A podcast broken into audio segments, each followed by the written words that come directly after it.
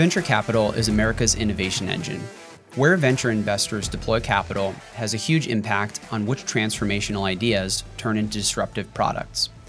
Ultimately, some of these disruptive products turn out to have profound impacts on our lives. It's no secret that digital technology has been at the root of many such profound impacts over the past century. But this digital landscape invites brave new frontiers of cybersecurity problems.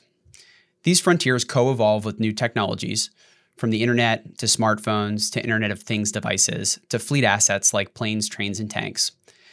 We can thank venture capitalists and the entrepreneurs they back for many of these new technologies.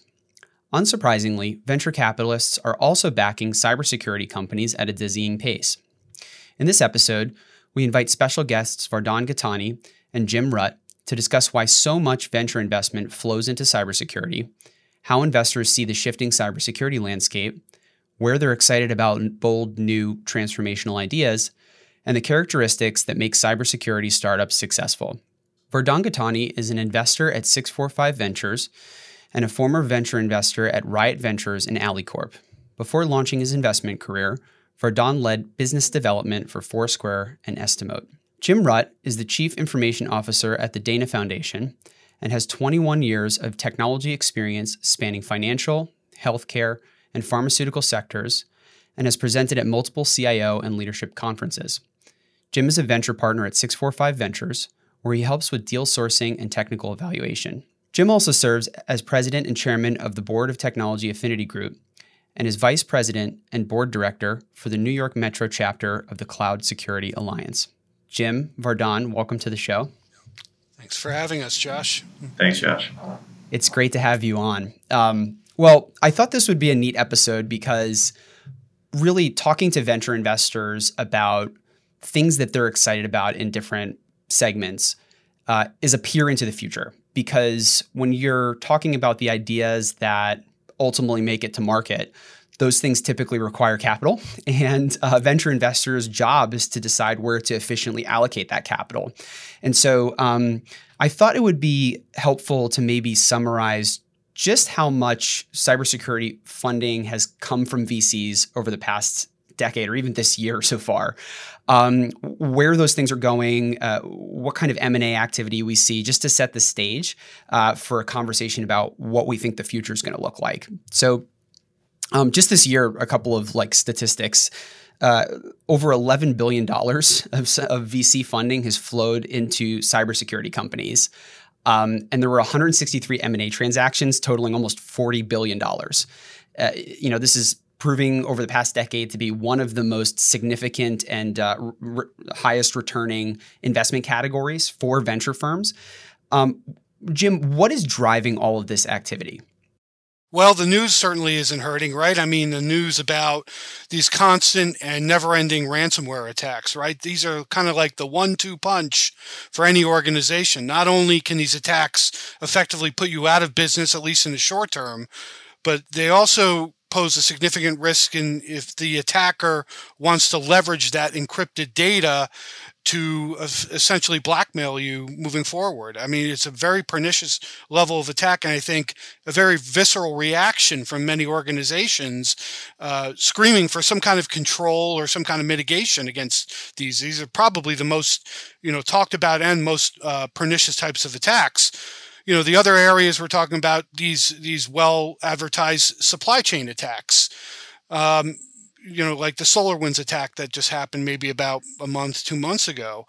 I think the discussions that are in the vernacular now about a software bill of materials for that, so that we have a better understanding of, of the different components that are critical pieces of software, leverage, need to use, or depend upon, uh, this conversation is probably 10 years too late in my opinion i think we need we need to have it now we need to have it rapidly advanced at this point because fundamentally on the outside you know from a macro level we don't really understand the different components and the vulnerabilities that are in these pieces of software um, and then as well as cyber physical types of attacks. And I'm sure Vardhan will have a couple of comments on that as well. Um, you know, the Colonial Pipeline attack, the JBS attack, um, a couple of others, critical infrastructure. uh, you know, I think most folks are going to extrapolate these and see what's happened and what could happen in the future. You know, could critical attacks happen to our internet infrastructure, our energy infrastructure? Very critical, and I'm glad they're finally top of mind for most organizations. So overall, these are probably the top three buckets that I see, you know, as constant conversation of why, you know, in terms of investment spend and adoption, these things are, are starting to rapidly increase, you know, very, very much so in the past few years. Yeah. So, so you've got like literally millions of attacks that are going on. And a lot of these rise to the level where we're reading about them in the New York Times, like CNN's reporting these things. You could see cybersecurity professionals talking about these attacks and explaining them. I mean, I, I actually had one of my uncles who's not technically literate at all ask me about cybersecurity. I was just like, "What world are we in?" Um, that this, you know, that this we're having this conversation at a dinner table, and and so you know, certainly in public consciousness, Vardhan, like from a business perspective, though, you know, you've got uh, an enterprise that's looking at these things in the news. Like how are they evaluating the purchase of a cybersecurity product you know? And, and like what is the how does how does this sensation in the media translate into like a business opportunity for for cybersecurity professionals? Yeah that's a great question. I mean i, I think there's a couple of things to think about from the buyer perspective right? Every buying decision is obviously very personal to the enterprise that the buyer is operating out of but there is kind of universally a, a new dialogue around what it means to be risk aware and also prepared from a cyber perspective. Um, and, and, so I think there, there are best practices kind of emerging across areas that have continued to be influenced by technology shifts, but there are also are best practices that are emerging because of new interdependencies that are created through these technology shifts. So, you know, the amount of third party collaboration that's done today is nothing like it was, you know, 20, 30 years ago. Um, the, the, the, vectors have changed and, and the surfaces have changed and everyone's kind of building towards a, a new a new future where they are capable of responding and, and, creating best practices within their organization. And I think as you move company to company, you see different levels of priorities for different areas of, of interest and, and, concern. But um, universally, there's probably more attention paid now than ever before in cyber awareness. And Jim, I mean, you're a career, you know, C-level executive who deals with these issues. I mean, one of the historical kind of rules of thumb I've always heard about starting businesses is, you know, from a from a go-to-market perspective, selling into a profit center, you know, supporting revenue generating activities is like is one thing, right? If you tell somebody, "Hey, you buy my widget and you're going to increase your sales by 20% or your top of funnel is going to double that's a conversation that's going to get people interested. When you're selling into a cost center, you know, you're selling life insurance or you're you know the, these sorts of like risk mitigation things. It's a different conversation, right? Because you're you're sort of like coming out of a budget and it, it's not necessarily supporting other business activities. Yet, yet we're still seeing over the past 10 years cybersecurity being one of the bi- best performing classes of investment. How do you, how do you square these two things, or is that just like a complete uh, you know a, a complete misconception that selling into a cost center is is is is harder? Well, you know, Josh, it's a fortuitous type of question, especially now for this time. I think most organizations, as you alluded to, see cyber as just another kind of risk, right? Everybody's got fiduciary risk, operational risk. Now we've got cyber risk. What's the difference? Most C-level organization, most C-level uh, groups in in the respective organizations have little to no subject matter expertise about cyber risk. They know about the fiduciary and they know about the operational because that's what they've been doing for the past 20, 30 years. This new risk that's come on hot and heavy, nobody really has the technical subject matter expertise to really identify those elements that are truly going to be able to reduce risk to an acceptable level to the organization. So, in, terms of selling into the organization, um, you know, I think most C-level or operational steering committees look first and foremost to how what's the easiest way to transfer that level of risk. What's the best way? Cyber insurance. Now, why, I say that question is very fortuitous for our time now is it used to be relatively easy to be able to get a policy underwritten for cyber insurance. Just in the past six, nine, 12 months, let's call it, with the avalanche of ransomware attacks and the amount of claims associated with those, I think you're going to see a very tightening, big tightening of standards in order to be able to even be able to uh, uh, um, either afford or be eligible for these types of insurance uh, policies. So, what does that mean? Ultimately, it's going to force the burden on these organizations to be able to build a solid cybersecurity program, or at least if they had one of any type, to fortify it. And what does that mean? A tremendous opportunity for both tool, risk, uh, like governance and risk programs related to cyber, uh, to fill those gaps in in, in organizations. Uh, you know, risk profile. So I think even though it seems like it's accelerated quite a bit, as you alluded to over the past few months or past few years, I see in the next couple of years we even go hockey stick a little bit more from that perspective because it's no easy way to do a push button risk transference like we've been able to over the past few years. Yeah, and I mean some of the magnitudes of the of the payouts um, you know, just just the transaction itself, uh, paying the ransomware, have been really significant. I mean, I think there were multi-million dollar payouts this year uh, from from from several of the victims, and and probably a lot more that we don't even hear about. They just sort of go away quietly, right? Um, I mean, I remember when the this the Sony attacks, the North Korean attacks on Sony happened. That had a very materially different feel to me because that was like a government that was, you know, attacking a private company and caused really significant damage, not just you know operationally, their you know they loss in, uh, of, of data and their inability to do their sort of core business, uh, but also just reputationally. Um, I mean, I know a number of a number of people who actually got poached out of like government positions to go work for Sony on their red team because they, you know, they were making such significant investments. Um, yeah, and I think you know evaluating the cost of the downside is something that's really hard to do for for a company and that's reflected in how hard it is for insurance companies to underwrite these things right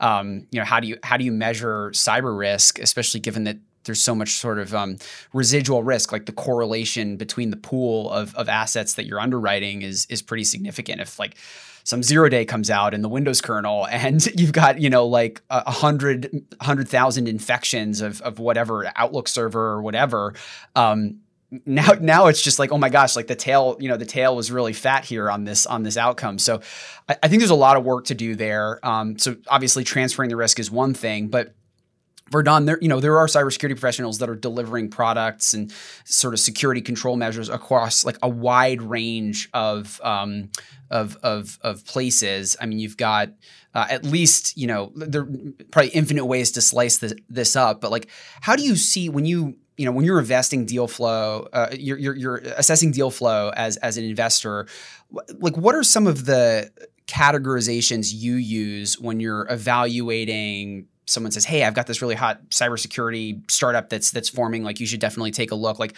what are some of the ways that you you assign attributes to those to those um, to those companies? Yeah, it's a, it's a great question. the The field of cybersecurity has a lot of uh, bleeding kind of subcategories, I would say, uh, and they bleed into each other for the right reasons, which is usually just a, a digital interconnectedness between them. I think there's kind of your classic areas of endpoint security, network security, um, app security, et cetera, that instead of going away, just continue to evolve. And so, what we really try to stay on top of, um, you know, putting my investor hat on is what are the pertinent evolutions, whether it be in the underlying technologies that are changing kind of the uh, the surfaces for attack, or the behaviors right associated with either digital professionals or just users in general um, in a digital age where there's kind of a requirement for uh, a new generation of products to kind of answer the call. Um, so I, I, would say more often than not, we're not necessarily looking to um, reinvent a category, although that does occasionally happen. It, it's really the insight that typically will come from the founder around, hey, here's why this prior behavior and this prior product will no longer serve us in the future. Um, and, and, those insights are really what I think would excite any investor. Um, as well as any buyer, right? I think uh, if you are close to your customer and you continue to build for uh, a set of customer problems that are pertinent and, and potentially immediate, um, you'll you'll continue to kind of see real gravitational pull. And then, I mean, that seems like a through line with so many kinds of early stage startups and, and founding team compositions, right? Is like you have somebody who's either felt the pain of like a particular problem or they've been sort of feeling the pulse of a particular market segment for a while and they just they, they intuitively know where the puck is moving um, and then they just sort of say hey look there's an opportunity here to, to really transform the way that people are thinking about this or people don't know this is a problem yet and i'm gonna you know i'm gonna let them know it's a problem and then also offer kind of a better a better way forward. Um, so I, I, really that, that that definitely resonates with me and i think cybersecurity is really really no different.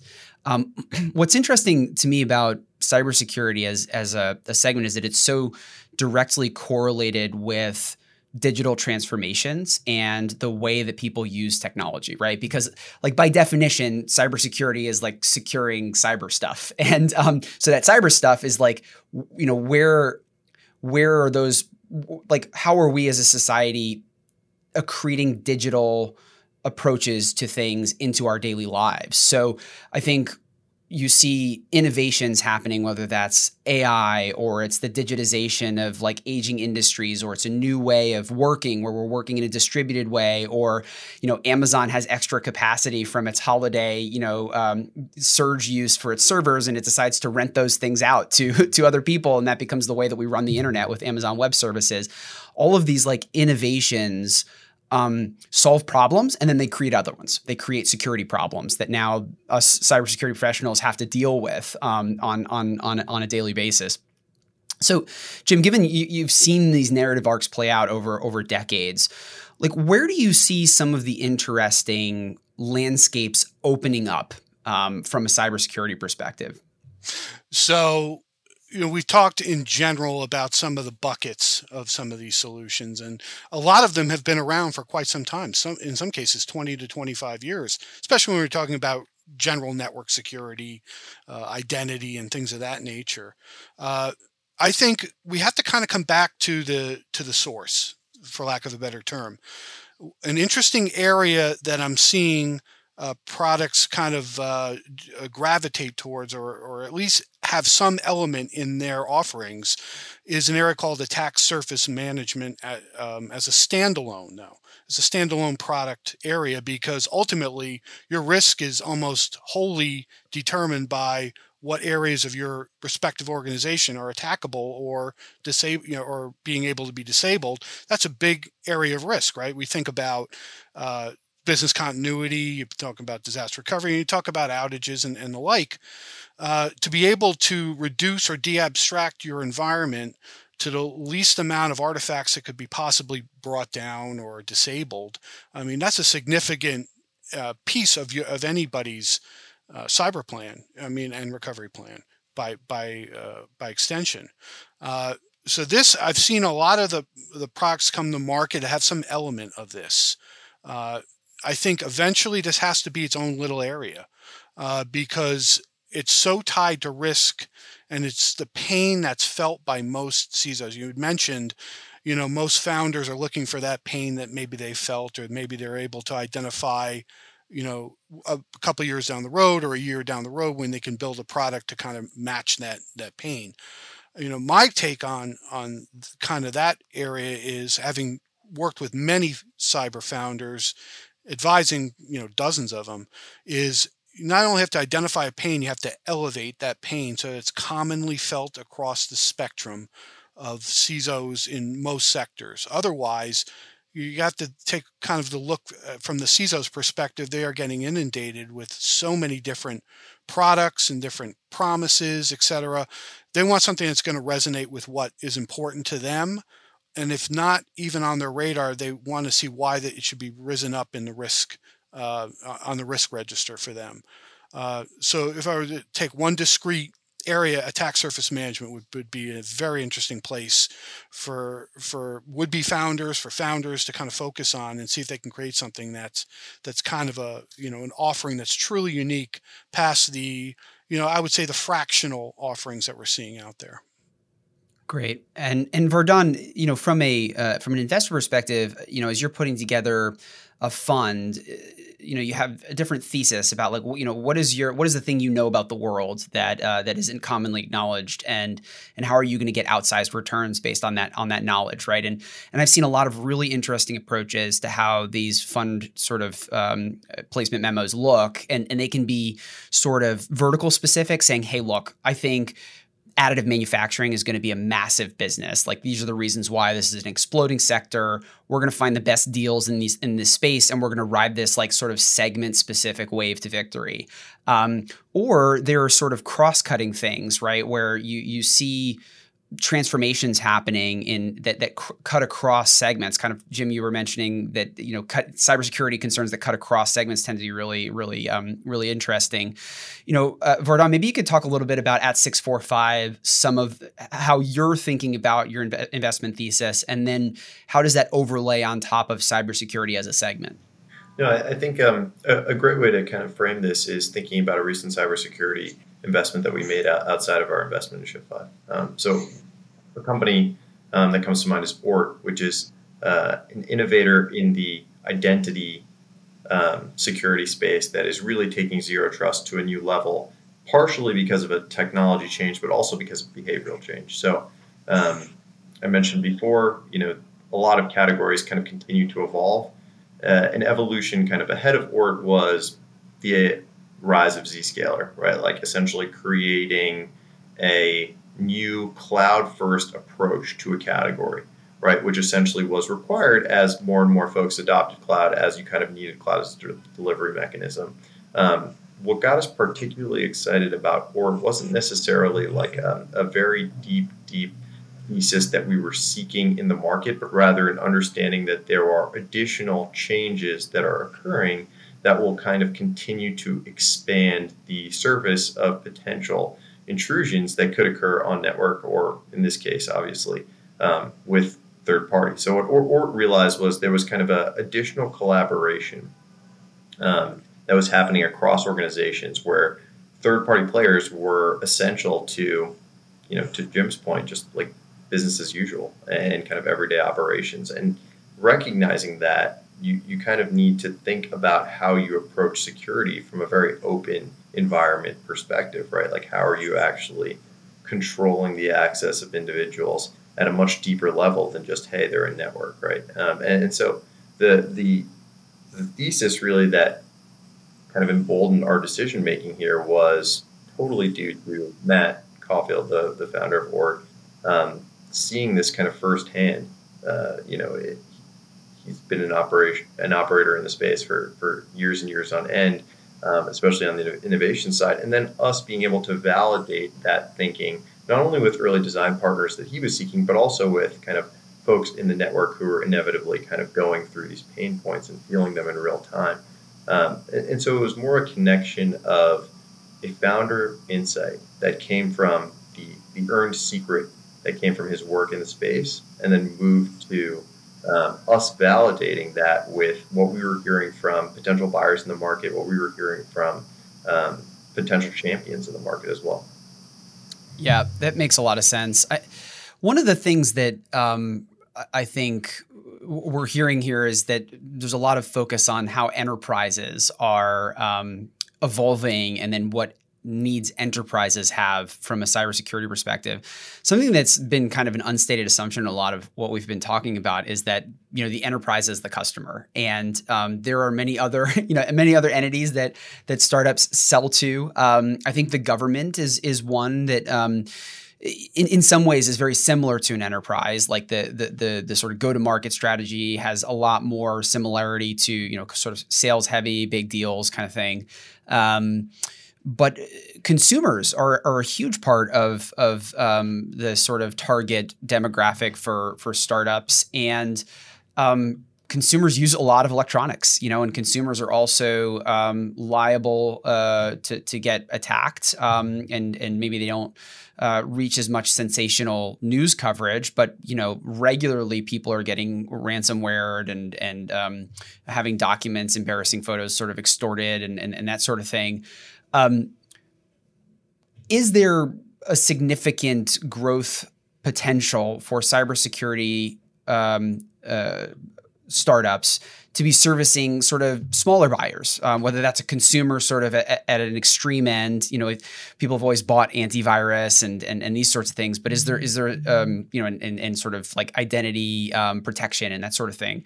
Uh, are there opportunities in that space? Um, and then sort of as a follow on to that, I mean, maybe small and medium sized companies that you know you've got a 20 person shop that's like they cannot deal with the overhead of hiring a CISO, right? Um, you know, are there are there opportunities in those spaces for for significant growth? Yeah, so it's it's interesting question. I do advise a, a company that has more B two C focus called Pixm, and what they do is it's kind of like an anti phishing tool browser based for end users, right? But they're more consumer based.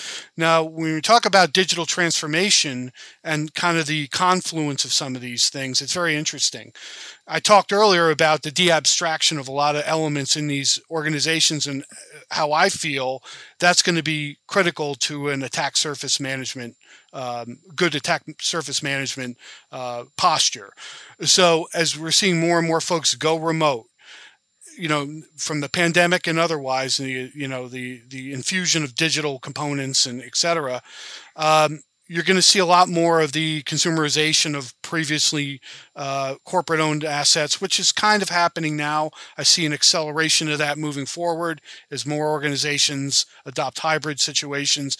And that, that will kind of lead to almost like a bleed over effect where folks are going to start making individualized decisions about the controls or the protections that they'll need for these devices that they're using in a hybrid to a personal area. It's it's a, definitely, in my opinion, still a blue ocean of opportunity right now. Uh, I think you know where there are disadvantages in you know the uh, overhead costs you know in terms of trying to market these solutions to a wider frame of decision makers versus uh, you know the red tape you might have to go through when you're selling enterprise they're kind of offsetting I, but there obviously has not been that much focus in the in the consumer side Josh, for the reasons that you just described, because you know the big hits are still in the government, in corporate. You know, you hit a you hit a big sale or you hit a few of them. Uh, it definitely leads to the next funding round and a lot quicker momentum. Yeah, I, I would add just uh, a couple things to Jim's great explanation. I, I think there's you know an education gap, right, for for most consumers where there's there isn't really a, a strong understanding of what a a cybersecurity posture for the self or, or for an individual even really means. Um, and so I think a lot of the early, outside of everything mentioned around kind of you know the McAfee generation, like a lot of the early uh, instances of like consumer cybersecurity is really tied to like data security. Um, and in this case, like what can you actually do to protect the data that I am generating and that you are inevitably making money and products off of, right? And and I think obviously regulatory influences have kind of come in here to create, you know, everything from frameworks like SOC 2, but also just like large sweeping kind of um, mandates for, for companies kind of handling data of this sort. But um, it does seem that everything's kind of pushed to the product builders and owners as corporations rather than any onus being placed on the individual. I, I'm sure that education gap has something to do with it. Yeah, I think that's a really interesting observation. Um, and and I think I, I, really like the idea that these things are bleeding together because, you know, especially with the, the, the sort of remote acceleration of the workforce with COVID, you've got basically there's no perimeter anymore. You know, you, you your your employees are working from home your your services are sort of distributed across cloud offerings, third party services, on prem. Um, you know, I think this is why you're seeing such a like um, an explosion in the zero trust type of uh, type of uh, stuff. But that's a pretty pessimistic view, right? And I think like um, you know the concern that I plugged some you know cheap third party device onto my home network and I'm sort of cohabitating that home network with my work laptop, um, lots of problems can happen there. And, and I feel like there's, we need to figure out as a cybersecurity community how to build compelling sort of business cases around securing that other, you know, that whole other ecosystem um, in, in an interesting way. And I, I, agree. I think it's like a totally blue ocean at this point. Um, one uh, kind of other, while we're on the subject of pessimism, uh, one other pessimistic view is that, you know, look, like uh, we've gotten to the point where there's really significantly improved cybersecurity posture in a lot of the products that we buy. I mean, just like looking at my iPhone, right? If I were able, if I were able to find um, an exploit chain that got me from sending someone a text message to rooting their phone, that's worth millions of dollars on, on the gray market, right? Like that that that kind of Herculean effort is worth more money than most people make in, in in, in multiple lifetimes, right? And so so that's a reflection. That pricing, I think, is a reflection of of cybersecurity really having been raised in some ecosystems. I will say disconcertingly, there are certain assets that you know um, that that Shift5 is looking at that that are maybe not don't don't don't share that high bar, but um, you know that, I think that's a reflection of a tremendous amount of work and effort to secure these devices uh, we talked about a really tremendous amount of money going into uh, products uh, and, and, and, and, and startups that are building cybersecurity um, uh, and, and trying to make things more secure. But we're still seeing a ton of attacks and there's like just like it, it seems like there's just an acceleration in these things rather than an attenuation and I think there are a wide, you know, there's a lot of facets to, to, to, why that could be, but I thought maybe it would be helpful to explore that space for a little bit. So, um, you know, I guess the first question is: Are enterprises not spending enough, um, or or are the the attackers getting more sophisticated, or a confluence of these factors? Jim, what do you think is driving the the sort of twin accelerations of spending and attacks? Yeah, so I think they're certainly spending enough on tools, and if they're not, it's not the biggest encumbrance that they're they're coming up against. I think you need a concomitant increase in spend in educating your end users. You know, it's kind of a funny analogy I use all the time, but it is true. You know, you, you most states you need a license to cut somebody's hair, but you don't need a license to sit them in front of this eight hundred to a thousand dollar computer and let them go at it, and and not understanding the total amount of risk or havoc that the, these end users can can wreak on your organization.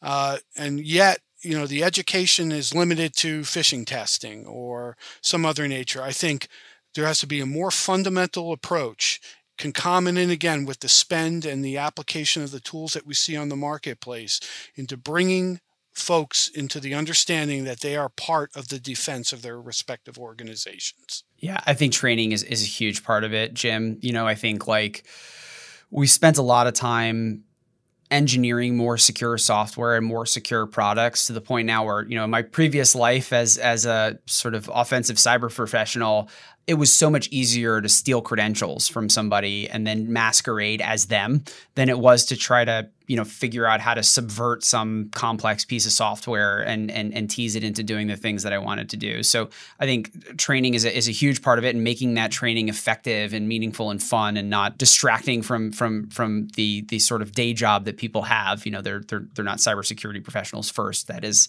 part of an overall job description. Um, Vardhan, how, how do you see um, you know this coevolution of spending and and and and attacks? Like, what are some some what are some of the aspects that you you see, or what do you ascribe to that uh, that phenomenon? Yeah, I mean, I, I think the fields are definitely tied, and they're growing rightfully so. Um, I think that digital literacy, even just as a as a, a, concept, has just completely evolved in the past 10, 20 years. Um, so it, it's no surprise that there are more bad actors out there, uh, first and foremost. And then, of course, usage is, you know, whether it's transformation at the enterprise level or, or just like take a look at any consumer's kind of daily life today versus where they were 10 or 15 years ago. Um, you know, the, the exposure to which folks are now participating in areas where cyber is a real concern is kind of unprecedented. Like even just thinking through any, in, in any domain, really, like the the devices we touch, the, the networks we touch, um, it all kind of relates to a, a, continuous push towards, you know, access in, in, every kind of domain of our lives, and also just changes in the way we interact with each other and behave as uh, as humans. So I, think, um, you know, whether folks are spending enough, I, it's definitely kind of a, a company um, company by company question, but I think for for the whole, um, you would be you would be foolish to not assume that attacks will continue to uh, to increase. Yeah, I mean, I think if history is any guide, it's it's always a Tom and Jerry game, right? Like defenders patch a hole and then attackers find a new way to sort of do it. And as long as it's gonna, there's a lucrative outcome at the end of that you're going to have you know criminals and and and and you know advanced persistent threats that are going to try to find a way in. And uh, unfortunately we have you know some pretty bright people that have you know dedicated their their their careers to doing these sorts of things. Um, and you know I think that the the the challenge is figuring out how to stay ahead of the attackers and and and incur costs at every step of the way so that you can once they invariably find a way in you can figure out ways of mitigating that damage um, and hopefully we can get to a place where you know it's just it's not worth the the time you know to to to to find the way in um, you know, while I have two invest investment professionals uh, on on on the line as a as an entrepreneur myself, um, and and I think you know a lot of folks that that listen, um, you know, come come at this from an operating perspective. Uh, what are you know? There's obviously a trove of information for early stage startups and and founders that are thinking about starting a company on like you know best practices for how you put an idea together, how you sort of establish product market fit, how you scale companies, and um, those are really transcendent concepts across a wide range of, of, of segments that you you go after and, and, and customers that you're you're trying to um, access. Are there any specific kinds of uh, either admonitions or or advice that that you have for um, founders that are working in the cybersecurity space? Are there, are there, are there peculiarities to working in cybersecurity um, that uh, that that you know founders should should should take heed of?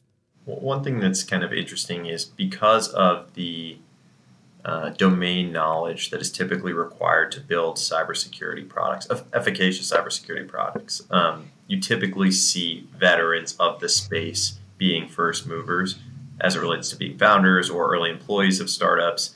And so, oftentimes, as an investor, you're really looking at the insights that they've had from their prior experiences.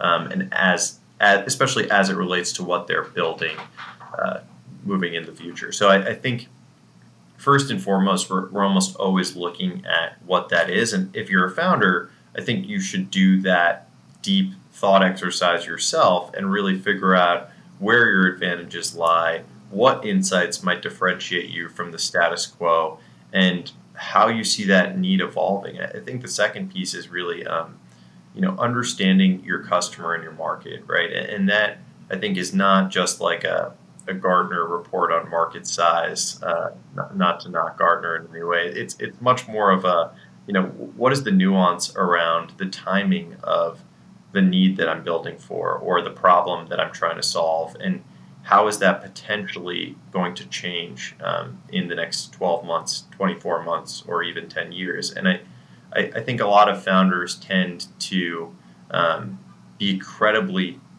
talented and focused in certain areas, but not necessarily take the time to actually like think about the difference in how those things could evolve.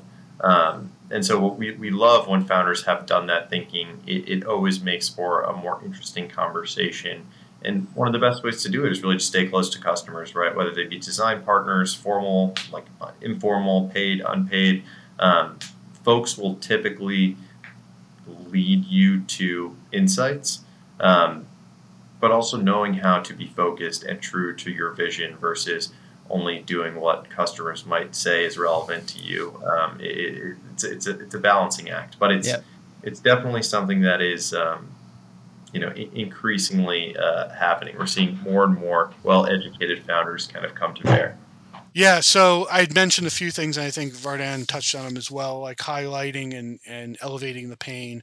But also, one overlooked item, especially when you're coming to actual product design and when the rubber meets the road, is to reduce the adoption friction for uh, all these organizations. A lot of times, we'll see some pretty unique solutions, at least you know on the surface, but to actually be able to adopt them, there is this assumption from the from the startup side that the resources that they'll need on the client or the uh, design partner side are much more than the, those folks are willing to commit to to adopting that solution. And I think by deabstract a continual iteration of deabstracting a product down to its most easily adoptable fit uh, has a real uh, real value in in in the market. And I've seen that personally where I've adopted products at the very early stage, seed series A, where these folks understood that our time is valuable, but we still have that pain and we don't want to spend a lot of time you know dealing with the just the installa- the installation the adoption or the configuration of what you're proposing to sell. And i think that's under a lot of times that's underlooked. And i think some folks are starting to get the message but it's one we still have to keep promulgating amongst these founders. Yeah that that makes so much sense. And i think like um, it would also be potentially really interesting to explore if you know say say someone meets this target demographic that we're talking about you know you've got someone who's operated in a SOC for years who's or who's taken like you know an important part of a of, of a CISO's sort of sphere of responsibility um, eh, or, or has worked in IT for a long time and has like seen this perennial problem over and over and over again. And they have this sort of itch to do something entrepreneurial and and, and potentially start a company. How does how does one go from that position of knowing a lot about a problem space, having some sort of ideas about potential solutions, knowing the customer very well, having some relationships, and potentially even some some folks around them that are excited about starting a company? How do they go from that space to you know closing a, a seed round with with with a with a firm like six four five? What does that look like? It's a great question. Yeah, I mean, I think the most important thing is dedication, right? And and that can take uh, a bunch of different formats. I would say the the obvious one is kind of real focus on on a problem, real focus on how your product solves that problem, and real focus on who you're solving for. Um, but really, just like you know, being willing to actually start to go after it. it it's rare that I would say we talk to folks who are in existing companies in kind of other non-founder roles uh, about what they would start. It's much more common where we were actually seeing folks who have taken the leap of faith themselves to say, I've done my homework. I'm such a big believer, or we, if it's a team, are such big believers in what we're building that we're going to dedicate our lives to this. We're going to take all the risks that come with being a founder um, and you know do our best to actually make this thing a reality. And that isn't an easy thing to do you know and it's not a, a, a decision that should be made lightly. Um, you know there's there's plenty of risks associated with startups. I think everyone's very aware of that. And the folks that tend to um, really dedicate themselves tend to be people who are really trying to you know be co-conspirators and, and create a new future. And and that's you know probably step one i would say. But jim please would love your thoughts as well. I love the dedication aspect that you talked about. You kind of tying that on as well is you know like any other endeavor or any other uh, solution that you may have for a problem, you have to test a hypothesis, right? Most founders or would-be founders understand that. I think where they don't understand is is your sample set large enough and wide enough. A lot of folks or a lot of founders, a lot of early stage folks I speak to say, "Well, yeah, we've seen this pain out in the marketplace." So I ask them, "How how do you know that?" Well, we've talked to our closest four or five friends. Not enough. You need to make sure you get that large sample size. I usually recommend upwards of 150 conversations with folks to make sure you're getting similar messaging back or response or whatever to make sure that you don't have to hone your hypothesis too deeply in order to make sure you've got a viable product uh, roadmap moving forward. And of course, that's going to evolve over the long term as you get into later funding rounds, as the overall macro market changes. But that's the biggest area that we try to help our founders with as well, you know, whenever I'm advising a startup. Along with the marketing and and other areas that uh, are pretty pretty well known. Right, uh, really good advice. Uh, other kind of thing that seems pretty opaque to folks that are thinking about, you know, an idea or a problem that they're seeing and wondering whether they could start a company and raise venture is um, you know what is a venture backable idea? Because i think there are there's so many um, there's a lot of attention on venture obviously because the outcomes can be so sensational which is kind of the feature of of, of venture investing right? Um, but there's you know if if if you're thinking about ideas that warrant um, investment at such an early stage and all of the risks that are you know attendant to that kind of an investment you've got everything from investing in public markets which is you know ostensibly much less risky to sort of much larger, more established companies where you're you're you know private equity looking at like a, a three to five x return, sort of uh, you know, um, but still risks associated with that. To you know a, a, couple of people and an idea and a dream in the back of a napkin and maybe some conversations. You know, um, that's you know there's there's there's really significant risks there, and I think maybe one of the misconceptions is that there's a you know every idea is venture backable and um, but there's really actually like kind of a narrow scope of of ideas that fit the bill for for what what a venture investment um, is looking for. Vardhan, can you give me a sense of you know whether it's in the context of cybersecurity or not? Just like what are some of the the you know what is the like spectrum of outcomes you're looking for as an investor, but also like what are some of the key ingredients or the signals that you're looking for in an investment opportunity that give you the the conviction that it could reach those outcomes?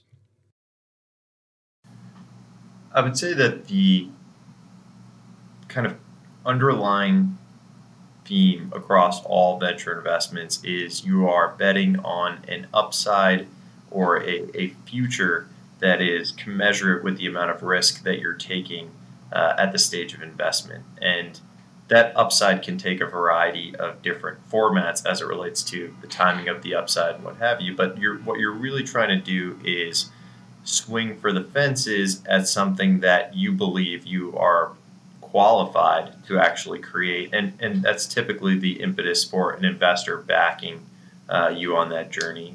I think the other thing to, to consider is like there are ways that folks see the future that are completely unique, right? And and knowing, um, you know, the future is never possible, but having that unique insight is pretty rare. And being able to back a company that's attempting to change a future is really powerful. Um, but it's a it's a journey, right? It, it, it's nothing that happens overnight, and you're typically looking at it as such as an investor, right? We we consider every relationship, um, every investment relationship, to be a long term partnership, uh, especially where we invest, which is at you know the Series C or, or the Series A. Um, it's it's you know it, it's a it's a real partnership. So taking those things seriously, I think, is, is always really important. And Jim, you know, you're a, you're a venture partner at 645, which is um, like a really interesting flavor of of uh, of involvement with a venture firm. Can you tell us a little bit about what that role entails, um, and uh, and then kind of correlated with that, how you interact with uh, prospective companies that are looking for an investment from 645 and and and um, you know portfolio companies that have have received investment from 645 and are are looking for for help certainly. in, in growing. Certainly. So i you know the main uh, areas that i that i operate for 645 are basically a couple buckets. So one i uh, uh, actively scout for new deals primarily in cyber, some in peripheral areas, but mostly to find those unique areas which we've kind of all talked about different elements of that would be appropriate for investment, especially given the thesis of 645. And I think the other area is doing things like we're doing now, talking about these things in conjunction with with uh, with the investment partners there, uh, advising them on what we're seeing in the marketplace, advising them on shifts that are noticeable, uh, other investment theses around cyber that may be new and emerging, uh, maybe a new uh, development within existing infrastructures of organizations that may bring to light some new area which we could look for investments, etc. Um, it's very it's a it's it's something that you know over the years having talked to all these different organizations you can kind of start to see shifts probably a little bit before they actually materialize. So you know all in all it all kind of adds together into an area where you get a lot of these conversations where you got a lot of inbound requests from my time to your your question about you know folks coming to us looking you know for for a meeting or for a possible investment uh, most of the time i'll do the initial vetting of that that company uh, to see if it's truly uh, fits in with the thesis number one that's kind of the top cut. And then also talking about some of the areas that uh, you know of advice from a high level that I give to the uh, to the organizations that I have a, a official advisory position, which with which is you know differentiation. How's your go to market? Have you gotten any kind of proof of this or proof of value that can be demonstrated? Uh, who else have you talked to and and the like so it's a lot of conversations it's a lot of information and trying to build it together and to see if it's going to fit through that funnel uh, and as you can imagine especially now with the wide amount with the large amount of money that's being invested in cyber there's a lot of would-be entrants and entrants into the market so it's a lot of vetting and um, supposing that uh, you you you don't have enough at the top of that funnel, and um, someone who's listening uh, wants to have a conversation with six four five, um, how how can they learn more about the firm, and you know what does the process look like for uh, for for an entrepreneur who's looking for venture financing to to talk to the investment team? Yeah, I, I can take that one, Jim. I mean it, it, typically comes from a warm introduction. So reaching out through someone that um, we know, but learning about our, our firm, our, our, stance, and our process is just as easy as kind of just going onto our website and reading uh, reading for a bit. You can kind of see other companies we've backed, things that we've written, um, and, and get exposure even through mediums like this, right? Podcasts that we've recorded or panels we've sat on that were recorded about how we're thinking about certain things in the area. Um, but I, I, think you know just reaching out you know whether that's warm or cold obviously it, it always helps to have the uh, the warm introduction. But we take you know we look through everything that hits our inbox and we take it all very seriously. So uh, I would say just not being shy and, and reaching out to us I would echo that. awesome. Well, uh, Vardhan, Jim, this has been uh, a fantastic conversation and I think a really unique lens on um, emerging areas of cybersecurity. I appreciate you taking the time out and I hope you have you on again really soon. Thank you, Josh. Thanks, Josh. Thank you for listening to this episode of Planes, Trains, and Tanks. If you enjoyed this episode, please consider leaving us a review. To learn more about Shift 5 and our products, visit our website at shift5.io or follow us on LinkedIn and Twitter.